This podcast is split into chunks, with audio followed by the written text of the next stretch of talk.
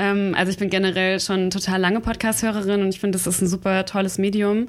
Und ähm, ich finde gerade im Musikbereich ist es ja total irre, dass es da so wenige Podcasts gibt. Und ähm, habe dann eben Anfang 2018 den Podcast Music Sounds Better With Me gestartet, zusammen mit meiner Kollegin Jördis.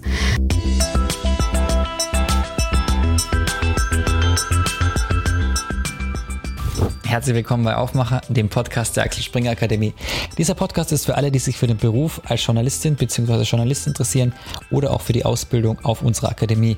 Mein Name ist Mathis Katnick, ich bin Volontär im Team 25 und spreche hier regelmäßig mit Absolventen und Volontären. Heute bei mir zu Gast sein wird Laura Aha. Sie hat ihr Volontariat beim Musikexpress gemacht und war damals bei ihrem Teamprojekt die Erzählerin des preisgekrönten Podcasts Aljom. Darüber werden wir heute sprechen und auch noch über vieles mehr.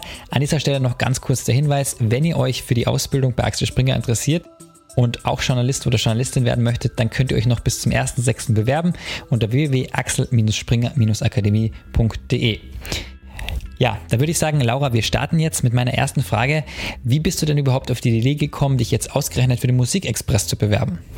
Mich hat dazu bewogen, mich bei Musikexpress zu bewerben, weil es tatsächlich super selten ist, dass man heutzutage bei einem richtigen Musikmagazin noch ein echtes, gutes Volontariat machen darf. Ähm, Musikjournalismus ist ja echt ein sehr prekäres Feld im Journalismus generell. Also haben wir ja auch in den letzten Jahren gesehen, dass eigentlich die meisten Printprodukte eingestellt wurden und dass da einfach alle super am struggeln sind. Und ähm, das war halt für mich total das Geschenk, dass ich wirklich bei einem richtigen Printmagazin noch mein Volo machen durfte. Und deswegen wollte ich gerne zum Musikexpress.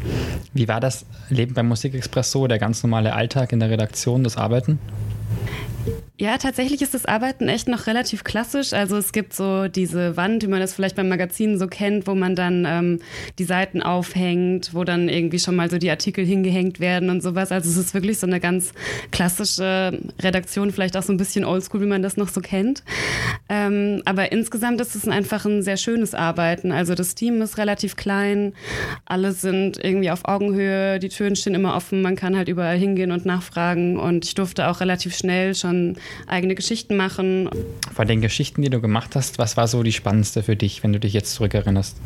Ich glaube, so die spannendste Geschichte, die ich machen durfte, war äh, in meinem letzten Halbjahr des Volontariats. Da haben wir eine Titelgeschichte zu Spotify gemacht und ähm, eben die Frage gestellt, inwiefern Streaming die Musikwelt verändert hat. Und da durfte ich zusammen mit meinem Kollegen Friedrich ins Headquarter von Spotify sozusagen reingehen und es war eh schon super schwierig, die überhaupt vors Mikro zu kriegen. Also wir haben da ewig lange angefragt, bis man überhaupt mal ein Interview mit denen bekommt und ähm, durften dann unter anderem mit dem Mann sprechen, der die Playlisten kuratiert bei Spotify und dadurch ja auch eine ziemlich große Macht im Musikbusiness hat.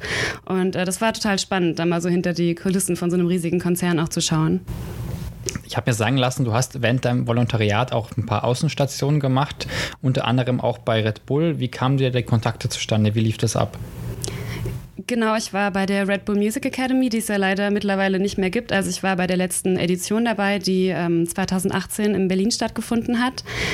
Ja, tatsächlich, wie der Kontakt zustande kam, weiß ich eigentlich auch nicht. Die haben mich irgendwann angeschrieben. Also ich bin ja schon länger im Musikjournalismusbereich, also gerade halt auch im elektronischen Bereich unterwegs, also durch meine Freelancer-Tätigkeit bei Groove vor allen Dingen.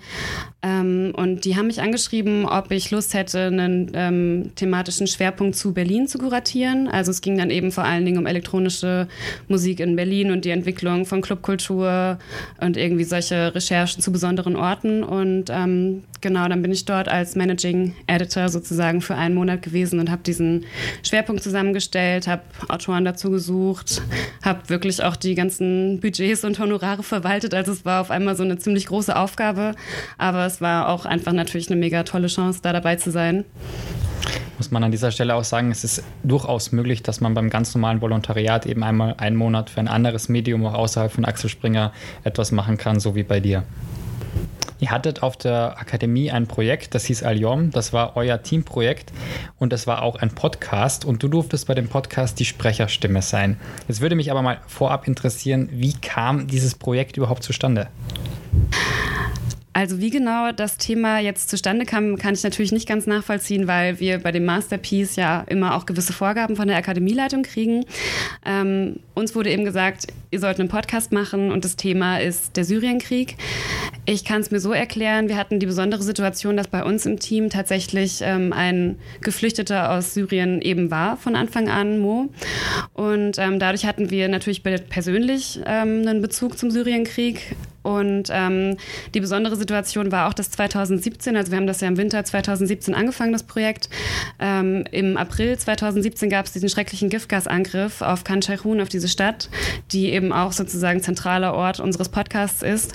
Und ähm, dadurch, dass wir die persönliche Verbindung zu Mo hatten, wollten wir den Hörern und Hörerinnen und Hörer auch klar machen, dass hinter all diesen ähm, dass hinter all diesen News, die bei uns irgendwie nur so als so gesichtslose Zahlen ankommen, halt auch ganz viele Gesichter und persönliche Geschichten stecken. Und ich glaube, das war so unser Hauptansatz hinter dem Podcast, ähm, diese Geschichte halt eben auch ein bisschen persönlicher und erfahrbarer zu machen. Wie lief das Projekt genau ab? Ihr habt dann mehrere Podcast-Folgen gemacht? Genau, es ist dann letzten Endes eine ganze Staffel geworden. Ähm, ja, wie lief das ab? Es ist natürlich schon eine Herausforderung, wenn man irgendwo recherchieren will, wo man nicht hinfahren kann. Also wir konnten ja logischerweise nicht irgendwelche Reporterinnen oder Reporter jetzt nach Syrien schicken. Wir hatten eben das Glück, dass Mo in Syrien natürlich sehr gut vernetzt ist und der hat dann auch im Grunde genommen für uns den Kontakt zu unserem Protagonisten hergestellt. Das ist Yusuf. Der hat während des Giftgasangriffs 28 Verwandte verloren, darunter eben auch seinen Vater und ist dann somit bei uns die zentrale zentrale Figur im Podcast geworden. Wir haben mit ihm geskypt, wir haben Sprachnachrichten geschickt. Also das ging eigentlich alles ähm, auch so weit, dass wir dann vor Ort einen Reporter hatten, mit dem wir in Kontakt waren, dem wir dann auch ein Aufnahmegerät quasi gekauft haben und er hat dann für uns dort Interviews geführt, hat die dann aufgenommen mit äh, Josef war halt mit dem auch in der Schule, hat ihn begleitet und so und hat ähm, auch Videos für uns gedreht und die haben wir dann bekommen und haben das dann von hier aus ausgewertet, hatten dann auch Übersetzerinnen hier, weil das war natürlich alles auf Arabisch Arabisch. Das kam dann noch erschwerend hinzu, dass ja Mo auch der Einzige bei uns im Team ist, der Arabisch spricht. Also es war schon ein ziemliche, ziemlicher Aufwand, diese ganzen, das ganze Material zu bekommen, das dann irgendwie auch zu übersetzen, ähm, Overvoices zu machen und so weiter. Ähm, genau, aber so sind wir da bei der Recherche vorgegangen. Du warst die Sprecherstimme in diesem Podcast. Wie kam das dazu, dass du das machen durftest? Ja, wir haben das eigentlich ähm, in einem relativ fairen Verfahren, glaube ich, einfach ausgewählt. Also ich glaube, es haben einfach ähm, verschiedene Leute, die Lust hatten, das zu machen, haben Sprechproben abgegeben und dann wurde das irgendwie gemeinschaftlich entschieden, wer die Stimme sein sollte. Also es war ja nicht nur ich, es war ja auch Alena, die das äh, dann eben für den englischen Teil gemacht hat und ähm, es gab ja auch nicht nur mich als Sprecherin, sondern wir hatten ja auch durch diese Overvoices von unseren Protagonisten, die eigentlich auf Arabisch sprechen, hatten wir eigentlich relativ viele aus dem Team, die dann eben auch verschiedene Leute Gesprochen haben. Wie hast du dich da darauf vorbereitet? Mit Sprechtraining oder? Genau, ja. Also ich habe es ähm, erst mal so probiert und ähm, ist auch irgendwie ganz witzig, wenn man sich die Aufnahmen vom Anfang anhört und dann doch guckt, wie es dann am Ende war, liegt da auch schon echt ein ganz schöner Unterschied dazwischen. Also wir hatten dann hier eine Sprechtrainerin vor Ort, mit der habe ich ein paar ähm, Stunden eben gemacht und die hat mir dann so ein paar Tipps gegeben, ähm, wie man das eben professionell macht, weil ich habe das ja vorher auch noch nie gemacht. Und ähm, ja, das war auf jeden Fall ganz hilfreich. Ich habe aber auch gemerkt, wenn man es falsch macht oder wenn man halt noch nicht so erfahren ist, dann ähm, kann man sich halt auch echt die Stimme ganz schön kaputt machen weil am Schluss hatten wir dann ziemlich Zeitdruck und äh, mussten dann ziemlich viel auf einmal aufnehmen. Und als das Projekt vorbei war, hatte ich dann noch erst mal zwei Tage einfach gar keine Stimme mehr. Euer Team hat für das Projekt den Axel Springer Preis gewonnen. Was hat das für euch bedeutet, als ihr den dann bekommen habt? Ja, das war für uns natürlich eine total große Ehre. Also wir haben uns da super drüber gefreut. Und es ist halt auch irgendwie schön zu sehen, wenn man was macht, weil es geht einem ja als Journalist oft so, dass man irgendwie zu Hause sitzt und man schreibt halt einen Text oder man ist halt hier in seinem Kämmerlein und nimmt so einen Podcast auf. Und man kann dann irgendwie sich gar nicht vorstellen, dass das draußen dann doch von so vielen Leuten gehört wird oder dann doch auch so eine Reichweite hat und für so relevant befunden wird. Und ähm, war halt einerseits eben eine tolle Würdigung unserer Arbeit, aber gleichzeitig war es halt natürlich halt auch schön, dass das Thema Syrien dadurch äh, und Syrienkrieg halt dadurch auch wieder eine größere Aufmerksamkeit bekommen hat, weil dadurch, dass der Krieg halt einfach schon so lange dauert, es sind die Medien halt auch ein bisschen müde und die Leute, die das lesen, sind halt auch ein bisschen müde davon zu hören, dass da einfach immer äh, Dinge passieren, aber es da halt irgendwie nicht so richtig vorangeht. Und ähm, das hat uns auf jeden Fall gefreut, dass wir das Thema damit wieder so ein bisschen auf die Agenda holen konnten. Du hast dann auch beim Musikexpress einen Podcast gemacht. Wie kam der zustande? Ja, genau. Ich war dann natürlich nach Aljom voll motiviert. Ähm, also ich bin generell schon total lange Podcast-Hörerin und ich finde, das ist ein super tolles Medium. Und ähm, ich finde, gerade im Musikbereich ist es ja total irre, dass es da so wenige Podcasts gibt. Oder gut, mittlerweile hat sich da auch schon wieder einiges getan, aber ich dachte halt, ähm, das wäre eine schöne Ergänzung zu unserer Arbeit. Und ähm, habe dann eben Anfang 2018 den Podcast Music Sounds Better With Me gestartet, zusammen mit meiner Kollegin Jördis. Der kam tatsächlich durch sehr langes Nerven zustande. Also ich habe in der Redaktion immer wieder gesagt, wir müssen einen Podcast machen, wir müssen einen Podcast machen. Und irgendwann habe ich gesagt, okay, ich produziere jetzt einfach mal einen Prototyp von der Folge und dann sagt ihr mir, ob ich das machen soll. Und habe sie dann einfach so ein bisschen zu ihrem Glück gezwungen, würde ich sagen. Ähm, die Idee dahinter war eigentlich, dass wir die Inhalte, die wir im Heft haben, also wir hatten ja auch immer bei Musikexpress wir haben ja auch immer beim Musikexpress eben auch große Künstler da, mit denen man sich trifft. Dann nimmt man die ja sowieso auf, wenn man das Interview führt. Und dass wir quasi diese Interviews, die wir im Heft haben, dann nochmal sozusagen für Audio zweitverwerten und ähm, dann eben auch Snippets von den Interviews eingespielt haben, Originaltöne und dann darüber halt diskutiert haben oder einfach auch so Gäste eingeladen haben, mit denen wir dann so Popkulturthemen besprochen haben. Ein Claim bei eurem Projekt bei Aljom, dem Podcast, war ja auch, dass ihr da weiter dranbleiben möchtet. Wie sieht es denn da aktuell aus? Genau, das war ja eben äh, ein Versprechen, was wir im Podcast auch gegeben haben, weil wir ja eben auch diese persönliche Verbindung zu Yusuf hatten und zu seiner Familie und uns das natürlich auch einfach ähm, berührt hat und uns einfach auch persönlich interessiert, wie es Yusuf geht.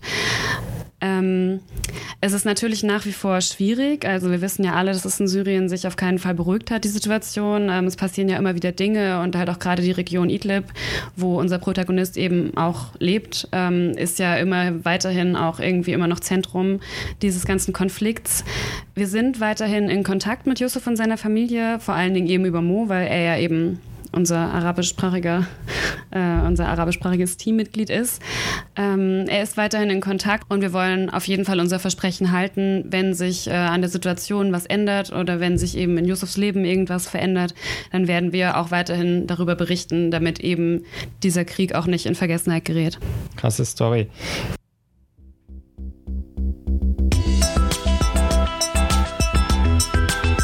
Das wichtigste Interview habe ich geführt mit also ich weiß nicht, ob es das wichtigste Interview war, aber es war auf jeden Fall das Interview, vor dem ich äh, am aufgeregtesten war. Und das ist noch gar nicht so lange her. Da habe ich ähm, Sven Marquardt interviewt, den Türsteher vom Berghain, für einen Ausstellungskatalog von dieser ähm, Ausstellung im CO Berlin zum Thema No Photos on the Dance Floor. Ähm, das war auf jeden Fall sehr spannend und vor allen Dingen ist er einfach ein super netter Mensch und es war einfach auch ein total schönes Gespräch. Mein wertvollster Gegenstand? Ist tatsächlich mein MacBook, glaube ich, weil ich merke jetzt gerade, es ist in der Reparatur und ich bin super aufgeschmissen, wenn es nicht da ist, weil das ist einfach mein Lebensmittelpunkt. Bisher größte Party meines Lebens habe ich gefeiert in. Da ich ja Musikjournalistin bin, ist mein Leben eine einzige große Party, weil ich sehr viel unterwegs bin. Also kann ich das leider nicht so konkret auf eine Party festnageln. Das ist das Wichtigste, das ich in meinem Leben gelernt habe dass es sich immer lohnt, erstmal zuzuhören, weil potenziell jeder Mensch irgendeine spannende Geschichte zu erzählen hat. Vielen Dank, Laura. Vielen Dank auch euch fürs Zuhören und nochmal ganz kurzer Hinweis, ihr könnt euch noch bis zum 1.6. auf der Axel Springer Akademie bewerben.